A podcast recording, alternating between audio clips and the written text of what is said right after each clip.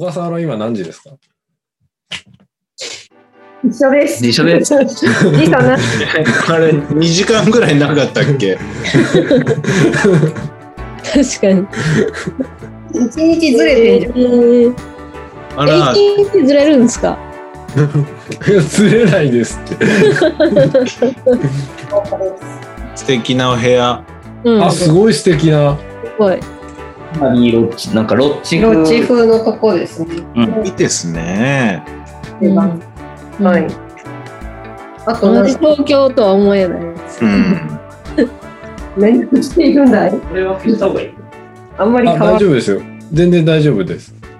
あれ？もしかして皆さん、明けましておめでとうございますじゃないですか？ねも。しかして？もしかして？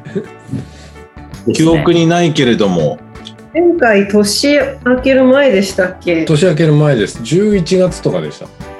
もいや、もうそんなか、半年ぶり。いやいやいやいや。じゃあもうレコーディングが開始されたということで、それではやってまいりました。帰る間際に捕まえて、よろしくお願いします。メンバーは私、長尾明です。木原雄一です。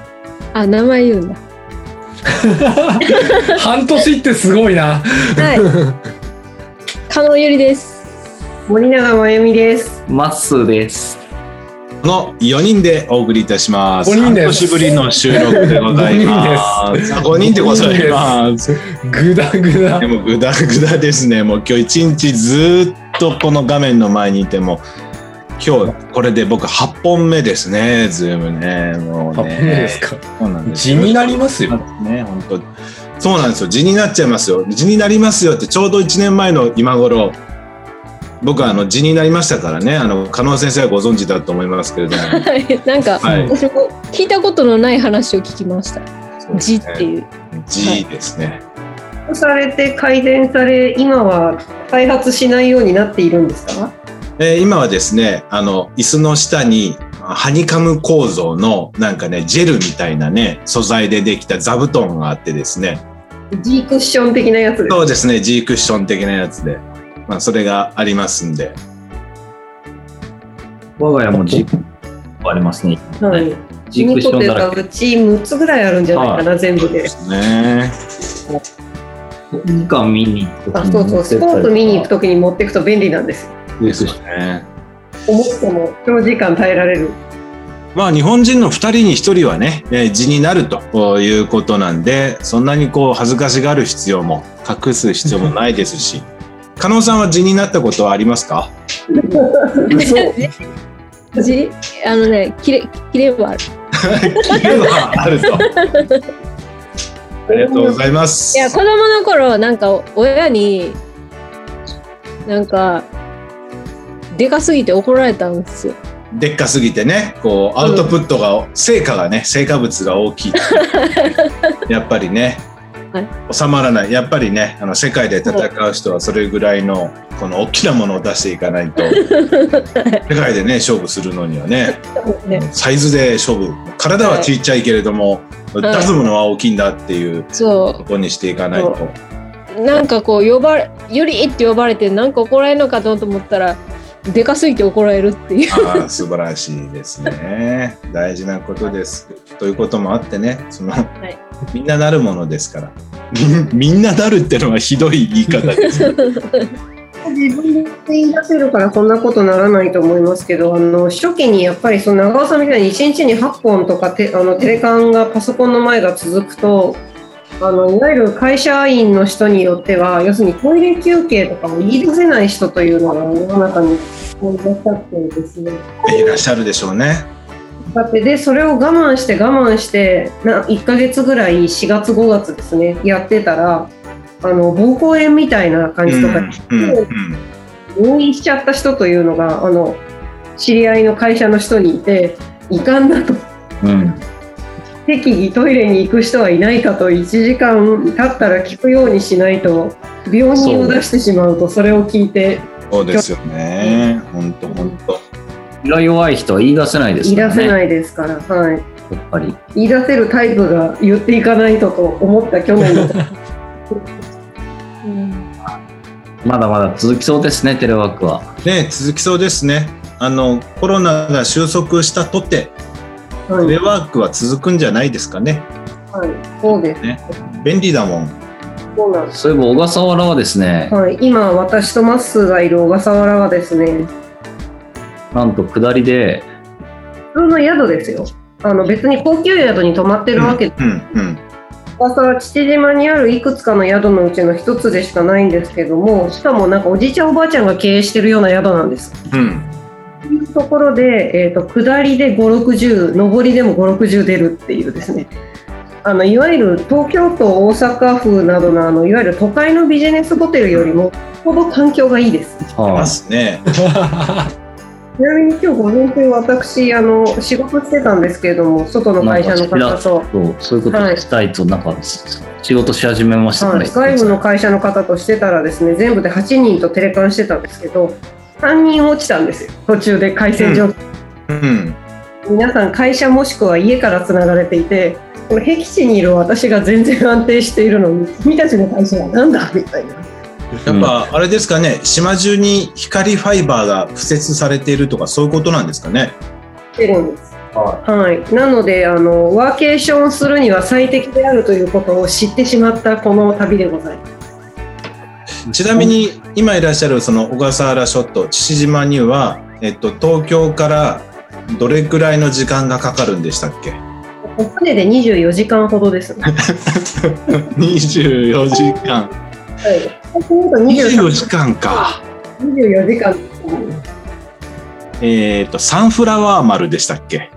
えっとですね、小笠原丸です小ね。笠原丸で。小賀丸です。通称小賀丸と言います。おーすごい。あ今ね、あの、ラジオの向こうの皆さん、今、えーマスたちがいらっしゃる宿からこれ見える風景なんですかね。うん青い空、緑の木々、ウッドデッキるような青空ですね。ですね。これ台風が抜けた青空です。はいなんか先ほど天気予報を聞いてたら東京はもう何日も雨が降ってなくてめちゃめちゃ乾燥しててそうですね。言ってましたけどこちら父島ではですね同じあの東京なんですがなんとこの4月に4月に台風2号が直撃するという。そしてね、4月に台風っていうのと台風2号っていうのが初めての2つを浴びてるんですけど昨日通過してたんですよ。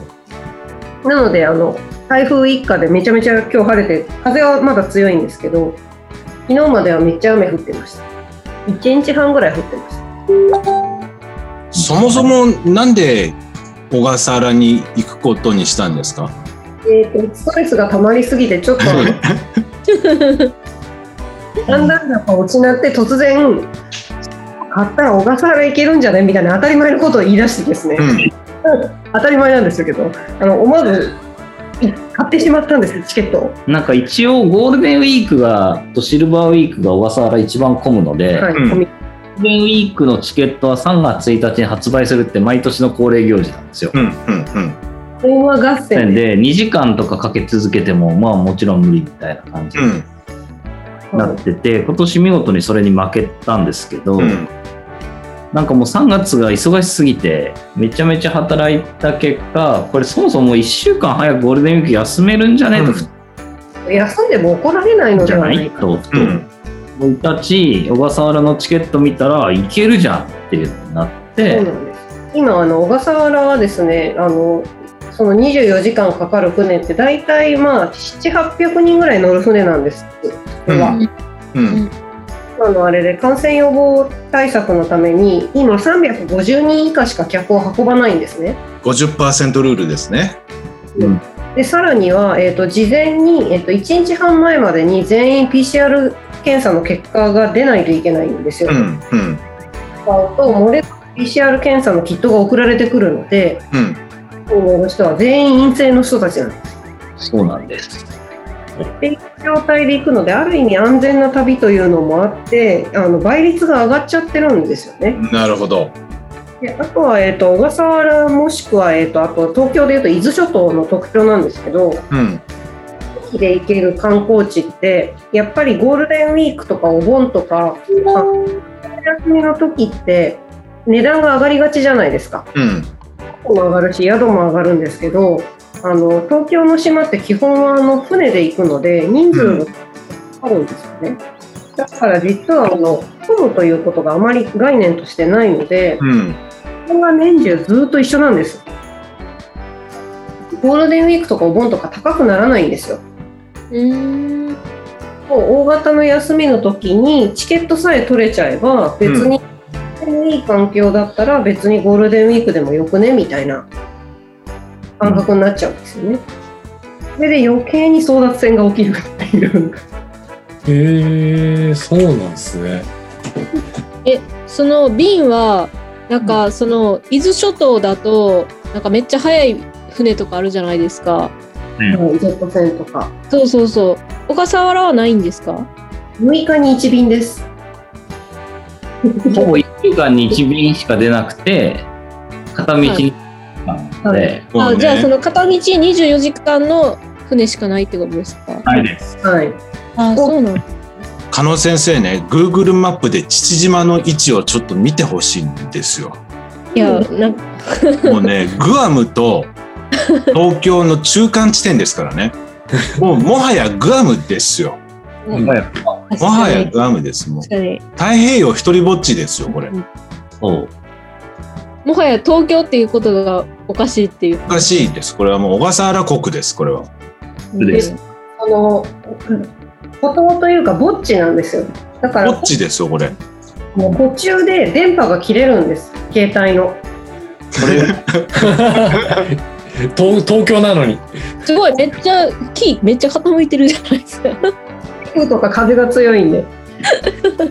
ぼっちですからね、もそうなんですよ東京湾にいる間とかたまたま一瞬八丈島に近いタイミングとかは携帯が一瞬つながるんですけどう。うん。太陽に出ちゃったら携帯の電波はつながらないので基本的にはまあ24時間携帯がつながらない状態に放り込まれるんですよね。うんうんそういうふうに気持ちがリセットできるというかうんうんうんある意味あのつながらないんでごめんなさいってあの面倒くさい仕事関係をぶっちぎっちゃうこともできるし自分を気分変えるために、まあ、24時間だけ経つっていうのもありますけどそういう意味でもあの面白いですね。そうしないと絶対いけないので。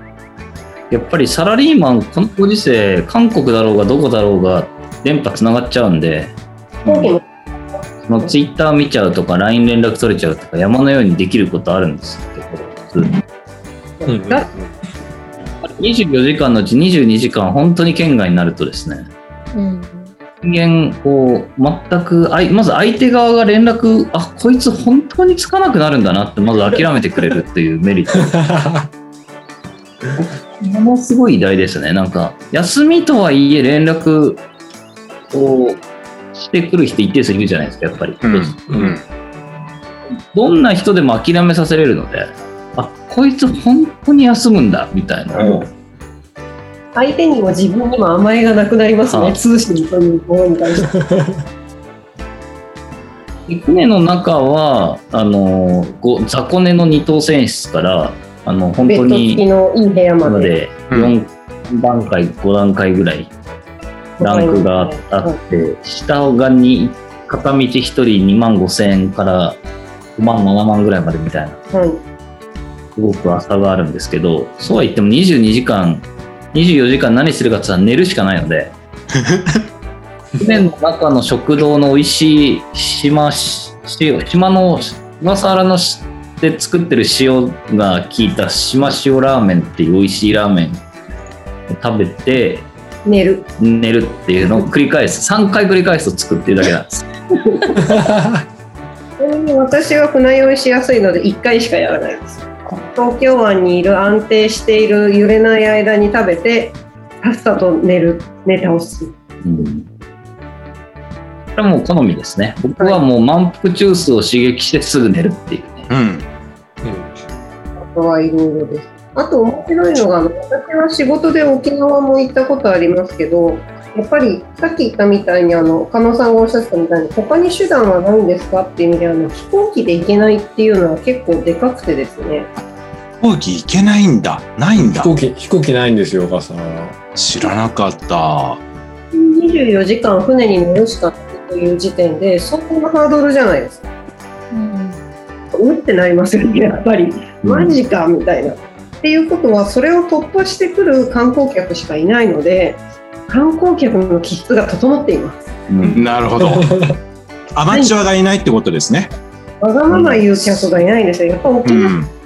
を楽してこれるんで、すごいわがまま言う客いっぱいいるじゃないですか。うん。あれがないです。そう。はい。ここがちょっと面白いですね。すごく素朴な疑問なんですけど、その、大きな病気しちゃったらどうするんですかね？ヘヘリで？ヘリで行く距離じゃないよね、これね。じゃあこれがですねこれあの運ばれた人を私知ってるんですが、おもう小笠原父島からですね、そのさらに下にある自衛隊の基地硫黄島まで運びます。ヘリでまず。ええうん。硫黄島まで。用事まあ、硫黄島までって言ってもこれ地図で見ると400キロぐらいあるけど。遠い。よりは、でも医療用のヘリはそこまでは飛べるんで、まあ、硫黄島まで運ぶんですよ。なるほど。それから今度はいわゆる自衛隊というか、まあ、軍用ですよね。軍用のヘリって大島まで飛ぶんです。うん。で大島まで飛んだら大島まではドクターヘリで今度は疲労からの日赤の救急のヘリが来るんです。なのでお自衛隊のヘリから日赤の救急のヘリに乗せ替えられて疲労の日赤に入院です。ヘリのバケツリレーです。はい、ヘリのバケツリレー。で旅えっと行、旅行ですよね。もう距離感がね、そうなってくるとね、もうね。病人なんであのかなりの貴重な体験なんですけどほぼ痛くて覚えてないとかっていう感じらしいんですがですよね。であの良くない話としてはもちろん私の友人でそれを食らった人は若かったのでもちろん生きて帰ってきてますけど、うん。老人でそういう方もいらっしゃるわけですよ。うん。あるいは輸送中に亡くなられる方ももちろんいまうすが、ん。うん。うん。それぐらい行ったら最後あと父島の病院はですね必ずあの日本にあの自治医科大学ってあるじゃないですか、はい自あそこはあの何でしたっけ学費が安いんですよね、うんいろんなうん。から出てるから。それのあれとして東京都出身の人が自治医大出たら必ず離島で医者をしに行かなきゃいけないっていうのがあって、うん。僕の中に小笠原の父島で医者やんなきゃいけないっていうのがあるらしくてですね。うん。私のあの知り合いの双子の弟っていうだから知り合いの知り合いになりますが、父島で医者をやってたんですけどそこそこ人気らしいですですね。自治医大の中では。毎日何、何人気なんですかね。離島でゆっくり人気じゃないですか。年間、間だけは暮らせるっていうから人気なんじゃないですどかね。っちにしろどこかの僻地医療に行かなきゃいけないんですよね。うん。うん。となるとなんかそういう行ったこともないようなところがいいなみたいな選択なのかもしうれない。ん。ドクターコトンの世界ですね。うん。うんあと小笠原行くとこうやってこれ真ん中にいるあるのが沈船なんですけど日本そうそうあの要するに第二次世界大戦中に命からがら逃げてきて結局あの小笠原付近で沈没しちゃった船っていうのがまだ残ってるんですよ。はい、うん。で、うんそれあの排除してもしょうがないからそのまま沈みっぱなしにしててうん。ミカですはい、ここシュノーケリングに行けるんですよ、とあの魚がめっちゃいます。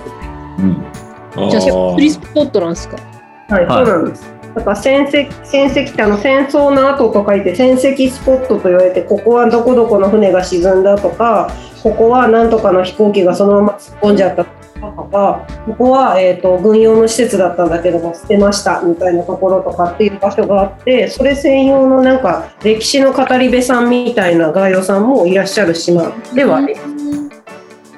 えーリスナーの皆さん、今私たちは森永マス夫妻が撮影したであろう大量の写真をね、今、船が沈んだものとは思わず、あ、面白い岩場だなと思ったら、あれ船なんだね。うんうんさっきの写真ね。なんか人工的に作られたものかと思ったら。ね、なんか、そうそうそう。船なんです。船なんですなんか一応軍艦とかではなくてあの物資を運んでる輸送船か。で輸送船がうんもうなんか砲弾当て当てられちゃってもううん上にけてきて湾まで行ってだから人は助かってるわけですよね。うん。船は持たなくてもうそのまま捨てて沈めちゃいましたみたいなところが湾の中に残っているただもうこれ私は小笠原に最初行ったのが小学生の時なので、うんもう3年前なわけですもう40代ですから年齢的には、うん。5回前。はいそうなんです一番最初行ったのはその時はまだちゃんと船の形が残ってたんですよへえ。もうそこからどんどんどんどん朽ちていっていて今この状態で、えー、と5年ぶりに私は父島に来てるんですけど5年ぶりにこの同じ場所に来て沈んでる船を見てだいぶ減ったなって思いました、うん思いましたね。多分もういつかうん表に出なくなっちゃうんじゃないかうなっていう、ん。うん。うん。二人初めてじゃないんですね、ここ来たのは。私は5回目です、はい小笠原4、すげえ10年で4回目です。えー、すごい。で一度来て船の24時間が意外に行けるなってなるって、はあの6日に1便しか出てないけどその分の休みを取る確約ができる心構えができるとうん。頻度が高くなります。うん。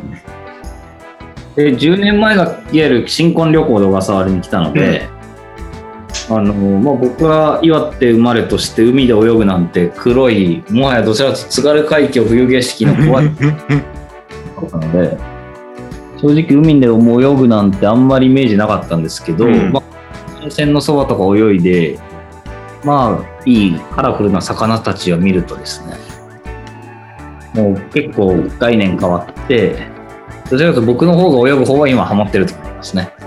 そう。そうで新婚旅行で行ったんですけど実はあの観光客の中にはですねリゾートウェディングのつもりでいらっしゃる方がいらっしゃるん。です。うん。とがですねたみたいにそもそも24時間往復で船に乗らなければいけない。さらにたら基本的にはリゾートじゃなくてリゾートだとあのもうギリギリまで浜まで車でつけられてすぐ海ですとかっていう感じとか、ところがやっぱり世界遺産になってるだけあって自然を守らなきゃいけないのでうん。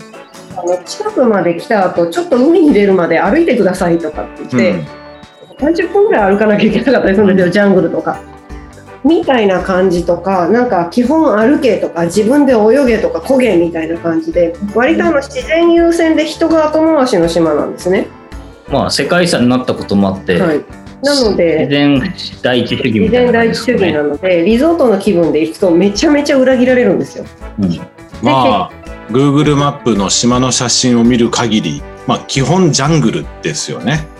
ジャングルです。はい、なのであのかなりの確率でリゾートウェディングのつもりで来たカップルが離婚するらしいです。うん。僕なんですよ。だから私あの母島父島の下に母島っていうのがあって母島の方がさらにあの少ないので自然度が過酷なんですけどうん。母島行って東京に久しぶりに帰ってき東京っていうかまあ都心に久しぶりに帰ってきて明治神宮の森を見るとすっごいあこれって東京都心にいた時は明治神宮都会の中にもこんな自然あふれる森があってすごいなって思ってたけれども島から帰ってきてみるとなんて飼いならされた森だろうって思う すごい野生の木あがあ、いいですね。ああ、いいな、これ。すごい。なんで、ちょっとしたカメラで GoPro 的なカメラを持って泳ぐと、こういうのもバンバンうん。あそういうの楽しいですよ。はい、6日間の休みが取れるときは、ぜひ、あるいはあの2日間、だから行きと帰りですね、の音信不通が許される環境があれば、ぜひ、いや、まあ、行ったら仕事できますから、この環境。そう。皆さん3証明して人は大丈夫。来たもん勝ちだと思いますよ。はい、さらに今回に至っては、まさかの緊急事態宣言決まる前に、そうですね。そうですよね。発令前ですもんね。前に、大宣言前に旅立って、しかも東京都ですから、あそうのゆり子には逆らってません。都外には出ていない。はいうん。県境を越えてない。超えてないですもん。じゃあ超えてない、もう守ってますから。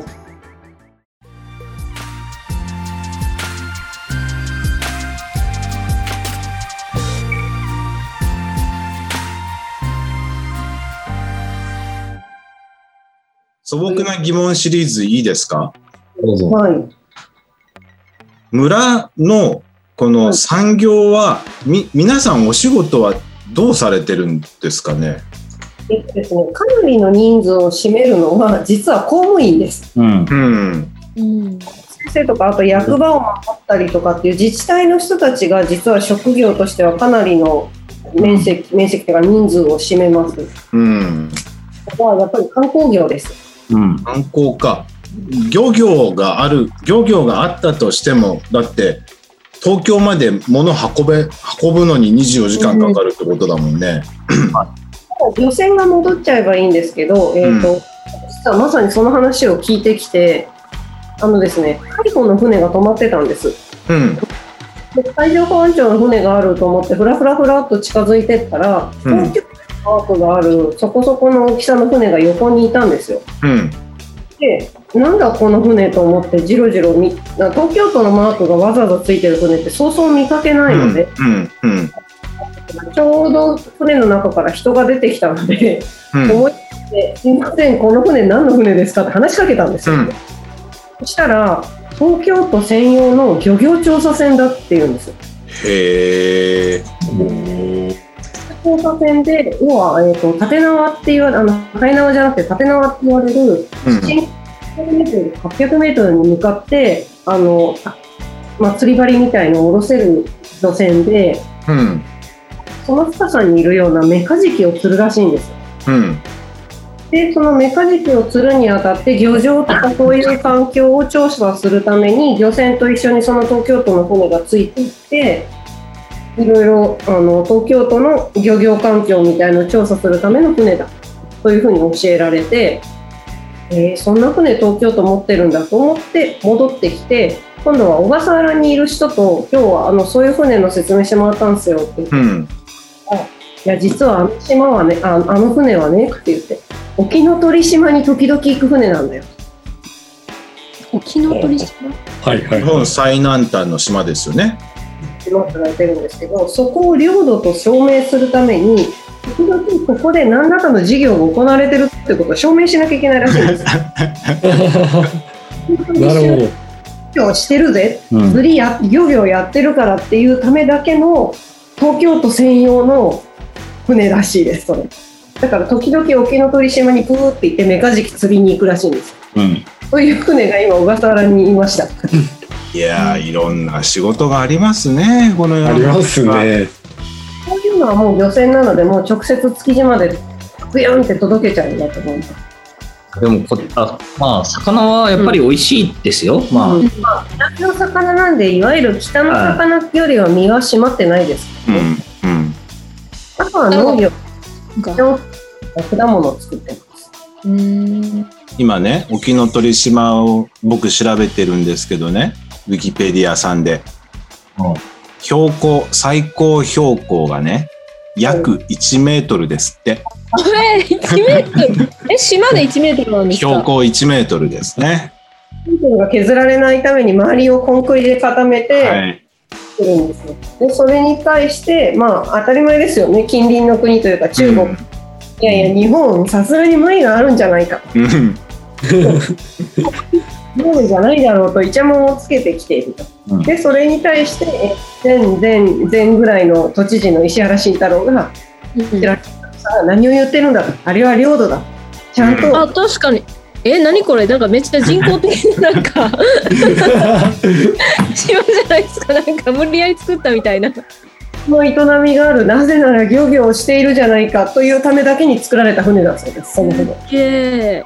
これまあ人は住んでないですもんねはい。そのおかげでね、こんなに日本は漁業がね。そうですよね。うんいや、こういうリアルに触れられるのはやっぱり行ってみないと分かんないし、行った人の話を聞かないと分かんないもんですよね。私もなんかね選手の時島行きましたけどやっぱ南の方が多いから東京も伊豆大島までしか行ったことないからなんでもね。えー、沖ノ鳥島かは沖永良部は知ってましたけど鹿児島のやつですね。あとはあの小笠原の関連で言うと今まさにあの島がでかくなっている大噴火しながら西之島西之島ね。あ、聞いたことあるよ、それ。あれが、えー、と父島と八丈島の間らへんでじゃんじゃん噴火してどんどんでかくなってる西之島ゴキブリって出てくる。あゴキブリの話まさに聞いてきたんですよ今大繁殖してるそうです西之島へえーなんでなんでなんで？だってもともとカツオドリとかが鳥が住んでる島なんですけど、うん。どんどんどんどん居住地が狭くなってるわけですよ。うん。なのでその鳥はもちろんあの漁自分たちの餌を取るために海に出て、うん。他の島に寄ったりもするわけですよね、うん。休憩。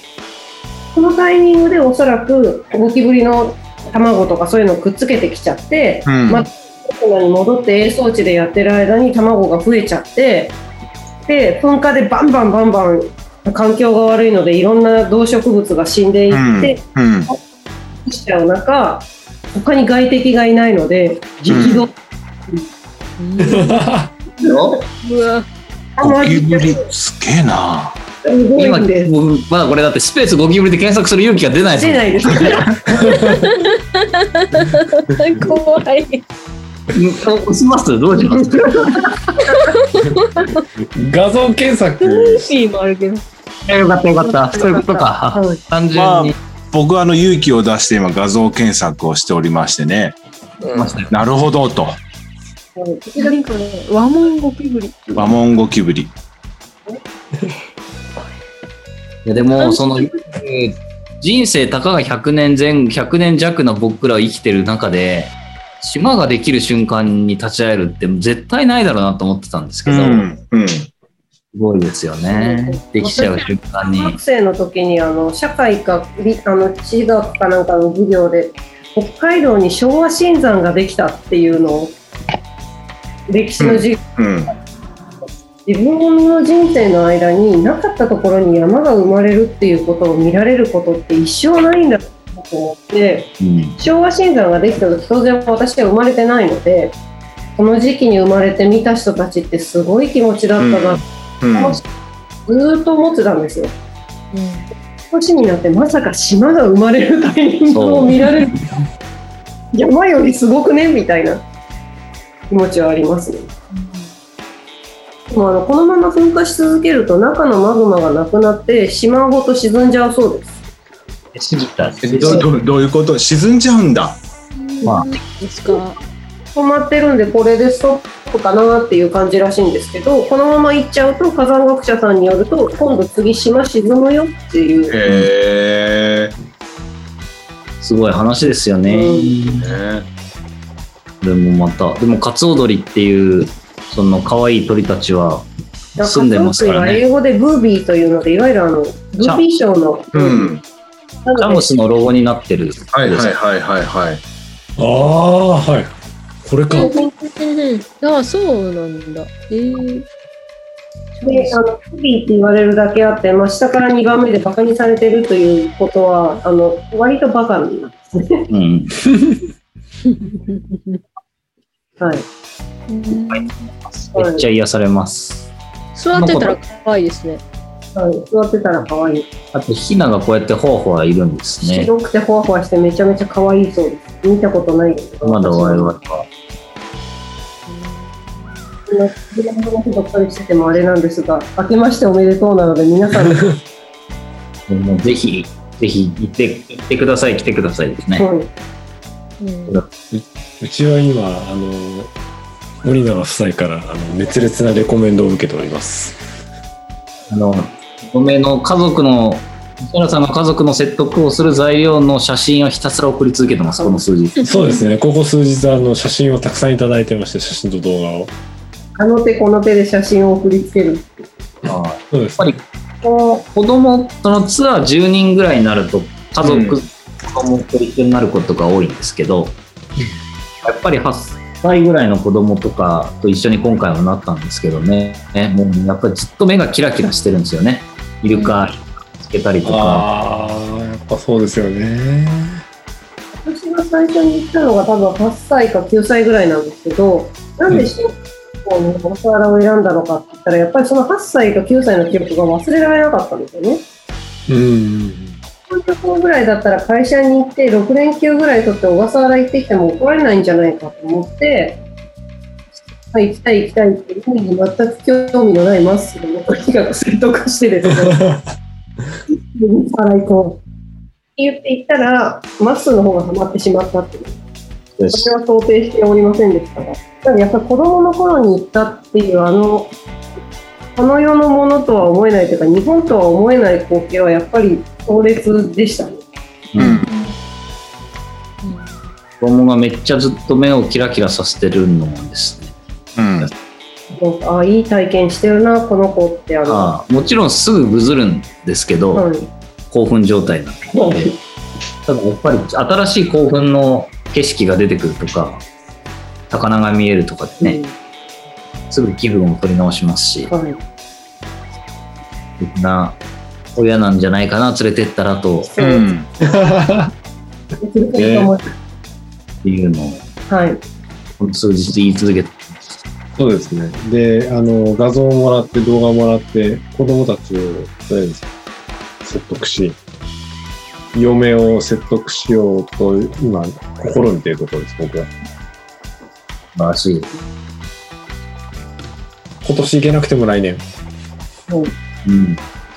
もしかない行くのとしたら、子供が、長女が中学校になっちゃうと、ちょっと行きづらくなっちゃうので。あの部活とか始まっちゃいますもんね。そうなんです。加納さん、父島一周の外周道路が14キロなんですって。そうなあと、んです。そこそこの高低差です。なかなか、標高差が800メートルなんですって。山っすね。うん最大斜度10%なんですって。だからかなりの急坂で。でもね、1日1回走ったらいい感じですよね。そう、いや私の、そう、私の知り合いで、あの、バイクする人が、なんか、行ったこ、そうそう、行った人がいて、めっちゃ楽しいとか言ってたのをうん思い出しました。うん。ああ、バイクか。あ山あとなんか、名古屋のマラランニングクラブが、そのツアーで行ってる、行ってますね。なるほど。うん。すごくいいと思いますよ。あの小笠原のいいところは、えっと気温が下がりてっても18とか20度前後ぐらいなんですよ。うん。で、上が32度なので、実は本当の真夏になると都心より涼しいんですよ。へえ。ね都心の方がよっぽど暑いんです。39とか8度とかって。なので実は南に行くと避暑になるってよくわかんない事態が起きるんですけど、確かに。それは、紫外線強いんですけどね。はい、紫外線はやばいですよ。うん。まあ、そうですよね。だから走れて、あとクジラが見られますかね。知らた。見られます。ちょうど出産時期で、あの小笠原あたりに大集結してる時期です。はい。あの、こん一番ピークの時は30分で20頭目視できたみたいな話があるぐらい。えで、そんなに見れる？あ、見られるんです。あの展望台とか上から見てるとあっちからえ走る。ーそうなんだ。今回も僕らたまたま船で近づけて200メートル先ぐらいでプシューってして、そうですね。ブリッジ三する三頭の群れと二頭の群れみたいな。あ全長20メートルぐらいの巨大なやつらがはい。出ましたね。で子供のクジラはいたんですよ。で、子供のクジラの横にいるのはお母さんクジラですって言って、もう一頭いて、あれはオスのクジラですって言われて、お父さんクジラなのかなと思ったら、あ、あれはあのお母さんを次に狙っている若いオスのうん。そうなんだ。若いオスのその3人連れに遭遇してしまったという、そういう感じですね。はい。今、長尾さんから来てる共有がなかなかいいですね。うん。これ、小笠原村の観光局がやってるみたいですよ。ほら。これ、これ、多分私の知り合いが、そうやってる。だってこのトレーニング監修って私の後輩ですよ、これ。ですよね。えあの東京は東京の山と島といっても奥多摩の方と伊豆七島小笠原の観光地化に結構金を金をとか言っちゃいけない、うん予算うんをあ。いいですね。うんあのまず船の中でストレッチをしっかりやって、うん。でこの坂道ランの美しいサンセット、我々これどこ走るかもう分かってるんですよ。分かってるんですよ。このサンセットあのウェザーステーションになる、そのさっき話したクジラを見るための高台のとこまでがなかなかの急坂。うん。うん。これをです激ね、登りして激登りをするんじゃないですか。うんうん。これはもう、加納先生やるしかないんじゃないですか？小笠原蘭を。オーストラランでも。あれですよね、PCR 検査は小笠原の船の人たちが持ってくれるから、うん。安全なさ。人は PCR 検査全員受けていけますから。ね。すごい安全が担保されてる。でも行きたい人いそうですよね。うんうんいやー、今はいっぱいいると思うよ。うん。これは、可能工務店で、そうですね。そうですよ。今回新婚旅行の若い夫婦と一緒になったんですけど話を聞いてたらやっぱり本当は新婚旅行海外旅行行きたかったうん、うん、うん。店で海外行けないので一番海外っぽいところと思って どんどん行きたい人多いんじゃないかなと、ですね。はこれは可能工務店で、い、ぜひツアーを確かまずは下見に行かないといけないですね。に。何もせずに行ったら怖いですよね。あまあ、けど、ちなみに僕らは今回本当に船と宿しか決めずに来てます。もはう、も船と宿しか決めずに来てあの前日に何かを決めて慌てて電話して「すいません明日空いてますか?」とかって言って船出してもらったりとかっていう、まあちょっと台風の直撃するかしないかが全然わかんないっていうのも本音のとこではあったので、まあちょっと台風でち当たっちゃうと、いろんなツアーというかガイドが、まあ、コロコロ変わっちゃう、予定が変わって分かってたので、まあ、着いてから考えればいいか、みたいな感じで、着いた初日は、から少し泳ぐのを慣らす、うん。えーシュノーケリングの初心者コースだけっていう、これまた僕ら10年ぐらいお世話になってる、タビンチュさんっていう、ウクレレ片手にニュージーランドとかオーストラリアで。ガイドをやられてた方が、そう。ちなみになんでこんなことやるかというとですね小笠原でできることの一つにイルカと泳ぐというものがあるんうん、ですよ。うん、うん。イルカと泳げるんですよ。例えばですね、野生のイルカと泳げると、なんとなくあのスピリチュアルな、なんとなくあの、なんていうんですかね、ゆったりとした優雅なイベントに思えるじゃないですか。うん、野生のイルカって基本的に獰猛なので、向こう大会系イベントなんですよ。めっちゃガチ泳ぎ。大会イベントで、で小笠原って基本周りの海深いので、もう何十メートル、500メートルとかってあるような外洋に船で出て行って、で、イルカを一生懸命見つけて、向こうからイルカが来るぞっていうのが分かったら、そのイルカを先回りして、結構100メートルとか何十メートルとか先まで行くんですよ。で、そこに降りてって言って、その瞬間に船、まあ、ハム突き落とされるというか、足全くつかないところに降りて、泳いで待っていると、イルカがやってくる。うん。運よく泳ぐものなんですよ。なので、まずイルカを探すために船であっちこっち延々船に乗って船酔いに耐える。話も。で、さらに、今、船に降り降りて、船から降りて泳いでって言った時に、ものすごい深い海に突然飛び込まなきゃいけない。みたいなことの、えー、と恐怖心と戦う。で、なおかつ、イルカと泳いだり、楽しんでると結構船からガーって離れちゃうんですよ。で船から離れちゃったら自力でまた船まで泳いで戻ってこなければいけないというのを、まあ、6回とか10回とか繰り返すわけですね。ハードなあれでそれを想定してなかった人たちが次々に倒れていくっていうのがあの、うんドルフィンスイムなのでそうするとあのかなり心をあのきっちり持っとかないと船で弱っちゃうんですよ。なので、小笠原着いたら、とりあえず海に慣れる心構えをするために、初心者コース行こうかな、みたいなことをやるので、それに最適なガイドさんがいるよと、そういう感じです。まあ、よよく考えたら今日のこの収録は最新の小笠原情報のお届けですね、これね。現地からの生の声を。うんあ最高に楽しいって。うんドルフィンスイムの、あ私がドルフィンスリムの記事を書いたのはですね三倉島でございます。どこ、ど桜島ね、聞いたことありますよ。どこだっけ？どっか忘れました。何のブログに書いてる おお絵かき付きのね、うん。お絵かき付きの小枝さん解説、ドルフィンスイムの仕方というのがね、でも、とっても面白いですよね。あれなんだっけ？なんて検索したら出てくるの？そうえんあ、いいのか。じゃあ、応募。小枝ドルフィンスイム長文小枝ダッチマジか。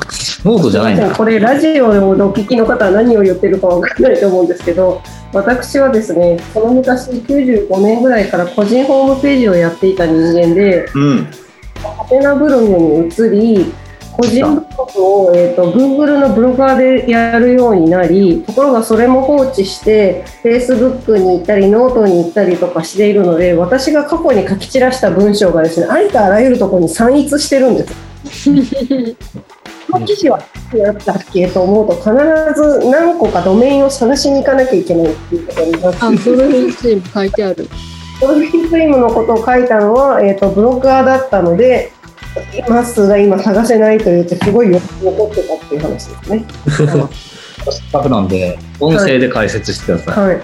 ドルフィンスイムの流れはですね、今記事を出しているところなんですけど、まず船長さんがイルカを探しながら、えっ、と、これは記事の場合は三倉島ですけど、とにかくまあ、イルカの生息地あたりを船をあの操船しながらやります。で基本的には大きさとしては小型の漁船とかですね。うん。でここにあのイルカは基本的にはいる場合はあの深く潜ってる場合は遊んでくれないので表面に出ているイルカが今日は機嫌のいいイルカだというふうにして目処をつけるんですね。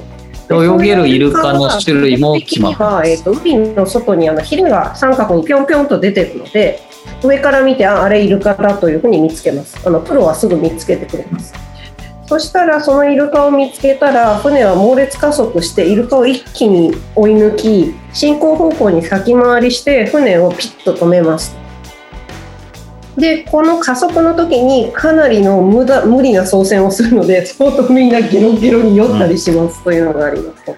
でじゃあ、原始的ってことですよね。だからね、いるところに行くってことですよね。イルカは気分がま、ま、変わってヒュンって曲がっちゃったらもうこれ会えないんですよ。うん。待ち構えて今ですって船長が言った瞬間にシュノーケルとあの足フィレのフィンをつけてすかさず海に飛び込むもう問答無用にこれ迷ったらもう会えない。迷ったらイルカ行っちゃうんですごいスピードで。うん今ですって言った瞬間に必ず下がどんなに深かろうと波が高かろうと問答無用に飛び込む勇気これもうね、3秒以内に落ちないと無理ですね、感覚で言うと。でそうやって前に泳ぐと人が落ちてきたのでイルカが嫌っちゃう場合もあるんですけど、うん遊びのイルカの場合はあなんか変なやつが来たって言ってちょっと緩めてくれたりとか近寄ってきてくれたりする。すると長く泳げるしなんか変なやつが来たって言ってシューって行っちゃう場合はもうイルカが通り抜けてるのを、えー、と顔の下で眺めるだけ。です見送る、見送るのみってことですよね。そうなんですへええっとそこからさらに技としてあのちゃんと縦に潜ってイルカと目を合わせてあ合わせてもらえると急にあの遊んでくれたりとかするので、まあ上手い人はそうやってイルカの気を引く動作みたいなのもやった、っていうのがかなり大会系でうん。あの僕はしてないと全く遊べないので準備体操が必要という話です。もうめっちゃ楽しい。じゃ楽しいですね。そういう感じあの三倉島は三倉島でまたあのかなりハードな島なんですけどうん。これは三倉島をさっきちょっと見せた通り、これ我々が一緒に行ったやつ。三倉島はですね。本当にさっきあの長尾さんがおっしゃってた小笠原諸島は一体あの何でび産業があるんですかっていう話、うん。三倉島は本当にもう観光業ぐらいしかないんですかっあとは、えー、と実はあの将棋の駒とかを作る柘植が取れるので、へーへー桜島は今ほぼイルカの観光で成り立っていて、これがなければ、あある意味、島というか捨てちゃう？島をいくら島はもう本当三宅三宅島のすぐ下なんだね。三宅と八丈の間での間ですね。環境として良くない島なので、結構今無理して住んでる状況うと、ん。もちろん住んでる方は愛着持ってやってるんですけど、うんうん月に、えー、と半分、半分も言い過ぎだな、月に2割ぐらいしか船がやってこない。船がやってこないということは物資が届かないということなので、うんうん数日しかあの自分たちの食べ物が来ないみたいな環境うん。で暮らしているような状況で、イルカの観光業で持っているので、うん。増えすぎちゃうと、ちょっと島としても破綻しちゃうんですよ、うんうん捨てられなくって。なので、あんまりにも気軽な気持ちで来られると、ちょっと島としても困るので、ハードな心構えの客だけを求めてるから、あんまり観光客来てください、来てください宣伝はしたくないんですってなるほど。言われちゃう島なんです、三倉島というのは。うんでこれ三倉はもう海底ちょっと見えてるか分かんないんですけど海底が20メートルもないそうです。あの島のそばにいる方うんうんもあの小笠原よりはハードじゃない環境でいる方はそれ小笠原はいきなり概要100メートル。あるところに。うん。はい、降りてって言われて、え、今何言ってんのみたいな、ここやばい海だけど大丈夫ですかって思ってる間にイルカがピューっと行っちゃうっていう、うん。そういうイベントです。はい。というために一回着いたら体をほぐす。ためにシュノーケリングのガイドさんのところに行って、ちょっと遊びます。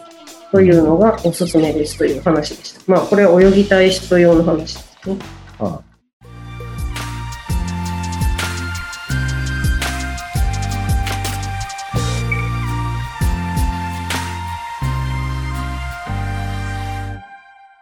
このシュノーケリングして思ったのがそのあのスキーダイビングをやってる人たちにいっぱい会う結構プロな人たち含めて。いわゆるその3分だ4分だとか世界記録持ってるような息を止めて海に潜り続ける人たちとお話しするとやっぱり脳が一番酸素を使うのでほぼ仮死状態になって海に潜り続けるんですよねそういう人たちは。うん。で、まあ、イルカと泳ぐ時も1分とか潜りたければ結構こうすっごく全身の体の力を抜いて、みたいなことをするのでこの人たちも最初ヨガを一緒にやってくれたりとか含めてうんうんなんで、うん呼吸呼吸を学ぶみたいな意味では結構面白いものを感じましたね。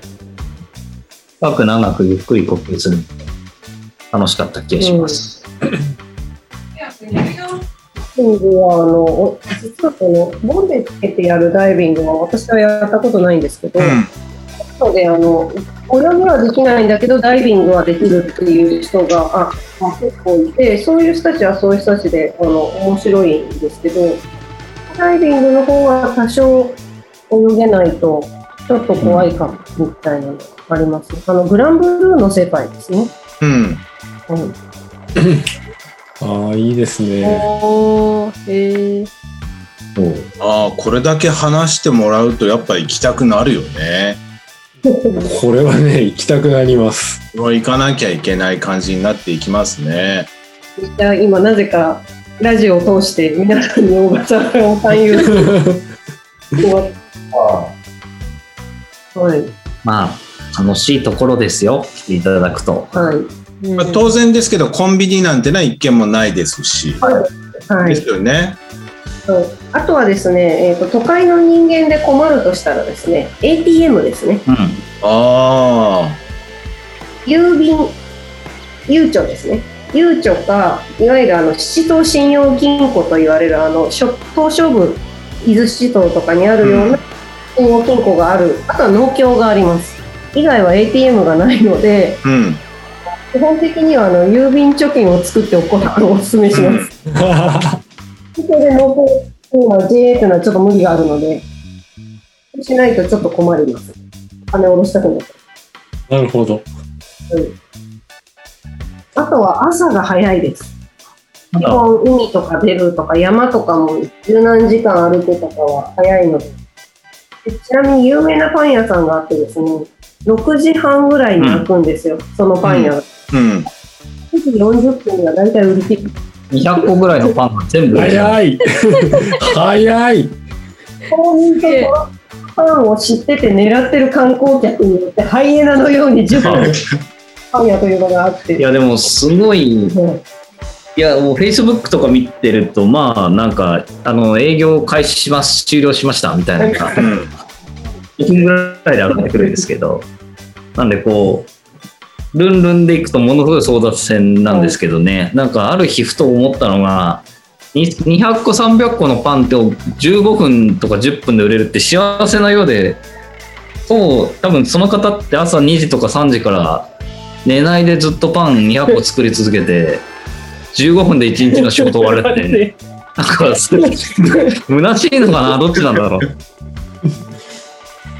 考えますよね。うんそういうパン屋があったりとかします。逆に焼きたてのパン屋が朝でやっとしかないので、なんでね、本当はこう勇気を持ってパン屋ができる人は、パン屋の開業目当てに小笠原に移住しても本当面白いと思うんですけどね。ああとはですね、今、ご飯の話が出たので、あのいい話ばっかりしてきたので、あの現地に行ってがっかりされてもあれなので、ちょっとしたお話をしておくと、あのご飯はすごく期待しない方がいいです、正直なところ。うん。っていうのは、ね、ここで取れる野菜とか果物はものすごく現地のもので新鮮でめちゃめちゃ美味しいんですけど、うん。は築地から運んでるものなんです、食材全部。うん。うん。うん。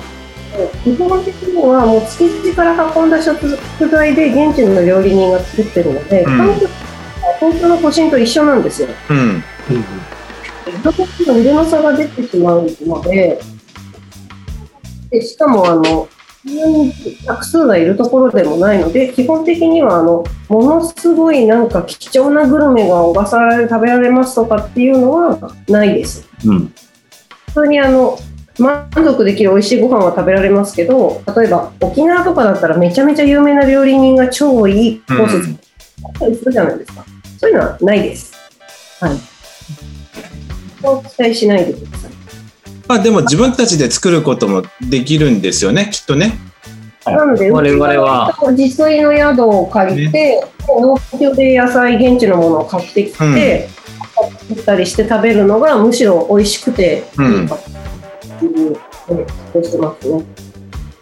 なんで小笠原で採れた春菊とか、うん。うん。うん。マリネみたいなのをこうやって出してくれるお店はあります。うんうんへえ美味しそう。この紫っぽいやつなんですかこれ？何これ？カサゴ？で、トビウオの剥製じゃなくてトビウオのなんか模型みたいなやつあ。よかった。食べ物かと思って。びっくりした。は見た目どう見てもエイリアン。い。南国っぽい感じですねトビウオも時々出会えます。トビウオ船乗ってると100メートルぐらい飛ぶと言われてるんで、へへえ見てないんですけど、大人になってからは船乗りするので、そういうことはしてないですけど、え。うん。小笠原を出てから、東京、都心を出て、竹芝桟橋を出てから、父島に行くまでの間に、外に出ていくと、あの、黒潮、黒潮をあの渡ることがあるんですよ。うん。うん。そうすると、その瞬間にたまたまうまく太陽が出てて、その切れ目に乗っかると、本当に黒潮と黒潮じゃないところは、色が違うっていうのが見えます。うん。へえ黒潮黒いんですよ。へえ。黒潮ってマジで黒い。入り全然スピードが違ってて、うん潮って流れなんだなっていうのが、船の上から来るっていう体験は結構びっくりしますね。これはがあればっていう感じですけど、はい。も運が良ければ見られますというのがあるので。さっきのランニングツアーの人のやつ、やっぱりうんよく考えられてるなというのは、やっぱり船の22時間暇っちゃ暇なので、うん。であのヨガしたり、そう、準備運動したりするのは素晴らしい素晴らしいと思いますね、やっぱり。本当に黙ってくるだけなので、うんですし、多分油断すると、エコノミー症候群みたいな人も出てきちゃう。うん。なんかただ甲板に出てるとむちゃむちゃ晴れてると気持ちがいいので、はい、船酔いしてんのか酒で酔ってんのかみたいな 今コロナなんでちょっと短パンで酒飲ませてくれないですけど、昔はそういうおじさんがいっぱいいました。すごかったです。50人ぐらい甲板に出て大宴会してるみたいな。そうでしたね。では、ご機嫌、みんなご機嫌でしたけど。はい。そういうそういう島ですね。はい。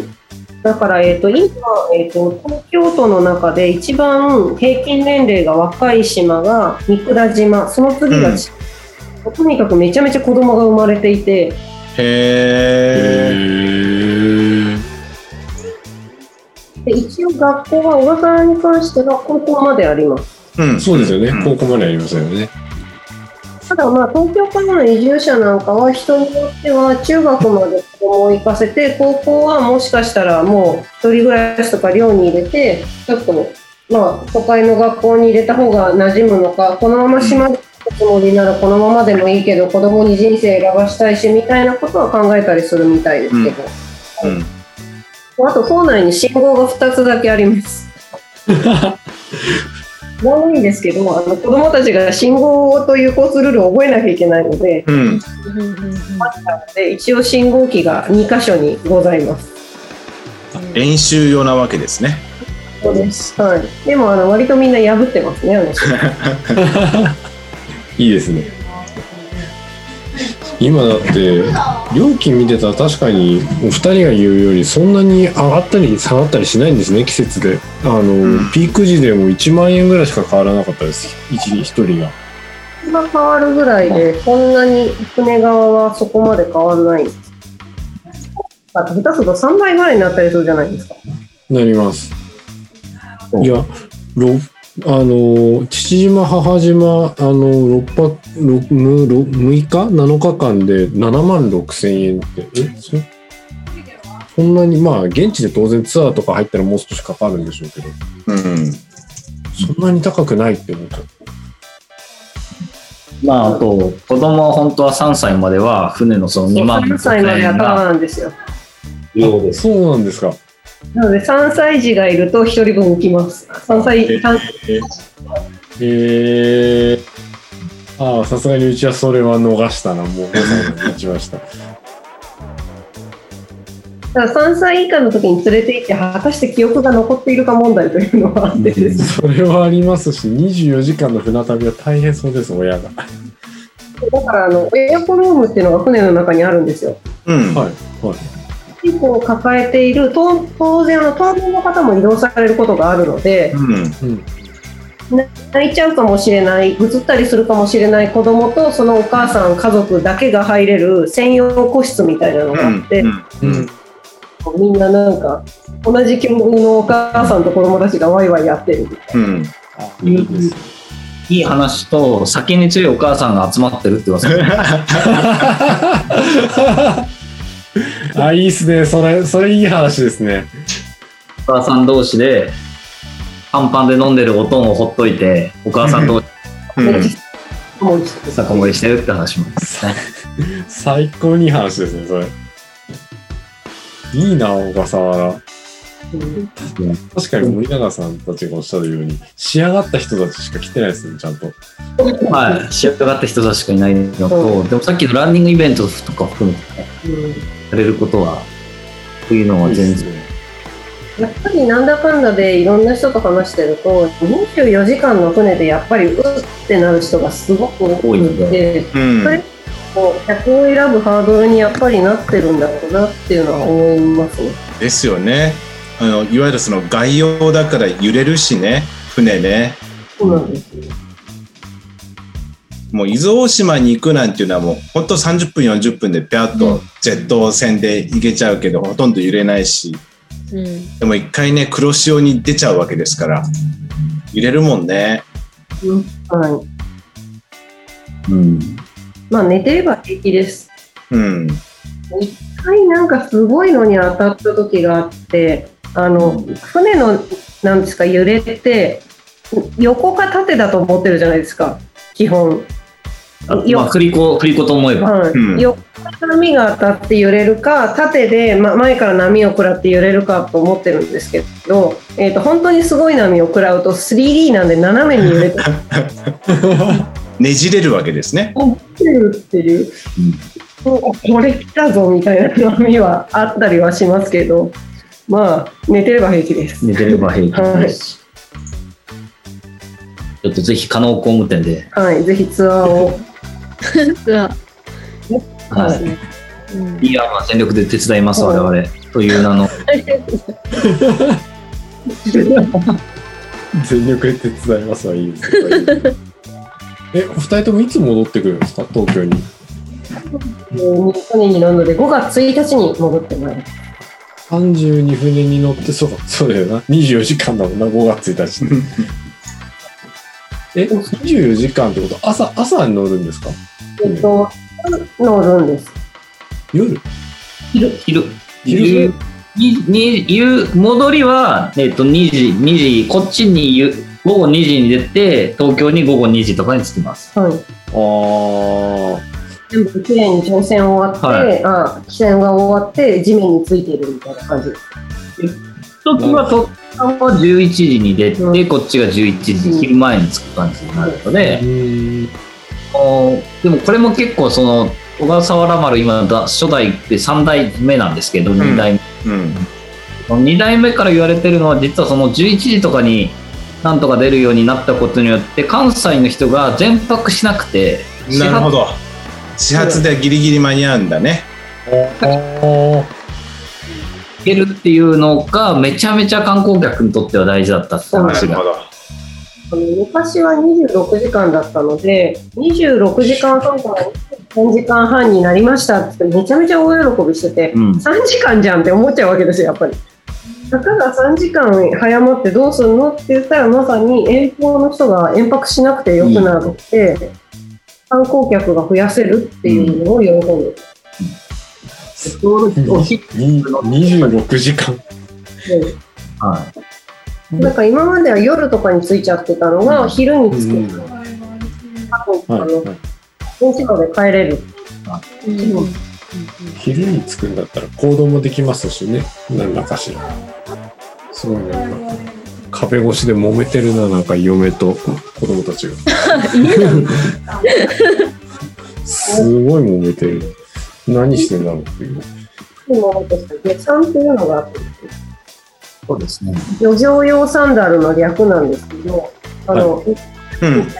サンダルみたいなものなんですけど、ビーチサンダルってあの鼻押式のサンダルなので、抜けたりちったりするから危ないじゃないですか。うん。用サンダルは正一体成形なので、まず鼻緒が絶対抜けないんです。うん。でも漁場用であの、靴底というかサンダル底がめちゃめちゃ刻んであって、すごくいいんですよ。プラスチックとか船のうん。上うん。うん。みたいになってて安全というのもあるし、まあ、そもそも気候が暖かいというのもあるので、島の人たちほぼ漁産履いてるんですうん大体全員漁産なんですよねでこの漁産ってややつらとか言っちゃいけない島民の人たちが海も行くけど山も登るんですよ これです崖ごいなえ、崖、崖これで行くんですか？僕、漁産持ってるけど、崖は無理っすよ。さすがに。登るんですこれででそれに習って。自分もその感覚になって結構いろんなところを漁産で行くようになってしまいその感覚で沖縄に行って沖縄で引かれるっていう。えー、すげえ。これで、これで山行けない。持ってるけど。行ってますよこれで山もで小笠原はなぜこのサンダルで山に入れるかっていうと実は沖縄と最大に違うのはあの毒とかを持ってるようなうんやつとか蛇がいないんです。うん。えー。そうあの PCR 系のやばい人とかだと裸足で山登る人もいるんですけど行かないにしても結構これで行ってもまあそこまでのあの危ない毒とかそういう目には合わないので足元がちゃんとしてれば意外にサンダルでどこでも行けるぞっていう感じで慣れてる島民の人はこれでどこまででも行ってしまうという。えー。うん蚊とか大丈夫なんですか？もうあんまいないです。母島はちょっといるんですけど、はい、いますけどね。こうん。そうなんですか。あ、それなら。こがカラッとしてるんでで僕今履いてる予算多分もうそろそろ5年ものぐらいになってるんですけど予算面白くってあのこの右上の僕紫同じ紫履いてるんですけどこれね、3 2、3年履いてくると、自分の足の形が分かって、人の違う紫の魚さん履くの、あこれまあ、俺も紫でじゃはなないってい。うのが、だから島民みんな魚探履いてるから色が被るんですけど履いた瞬間にあこれ私のじゃないとかっていうのが、気づくらしい。ですねそう。自分の足の型に合ってくるんだ。そういうことそうするみたいな、魚さんは魚さん変形します。うんちなみにあの例のごとくこの漁産で私は今島をいろいろ歩き回ってるんですけどあのまあ母島の人たちってですね時々ちょっと感覚がおかしくってここからここは車が入れません遊歩道をお歩きくださいって書いてあるんですけど、うん。道がだいぶ山道だったりするんですね。うん。いや、これは山ですよねみたいなところなんですけど、えー、と島の人たちにとってはそれは十分、えー、と整備された道であり だと思ってるっていう感覚で、このシュノーケリング行くとめちゃめちゃ綺麗なんですけどちょっと歩きますちょっとって言ってるのが、うん。都心の民からすると いや これめっちゃ靴履いて頑張る道だからってなってしまうちょっと意識差が現地に行くと突然発生するので注意っていうのがありますね。ちょっとの感覚が違うんですね。違うんです。これで、これで山道を、こ山道行きますね。れで山道を。これ僕の魚さんですけど。うん。僕もこれ5年ぐらい入ってます。うん、そう。あの、多分東京はあれなんですよ。嵐の大野くんがね、これを履いて、嵐の番組とかに出ててね。そうあの、大野君釣り好きなんで、漁産マニア。で、なんかの番組で漁産推ししてたら、急に東京でも人気が出てしまい。ですけどはい。なんかすいません、もう1時間近く、小笠原トーク話しかしておりません。はいもう今日はあの小笠原スペシャルですから。どもう存分。もう存分ですよ。加納工務店の話とかもいっぱい聞く。ええ大丈夫ですよ。いや大丈夫。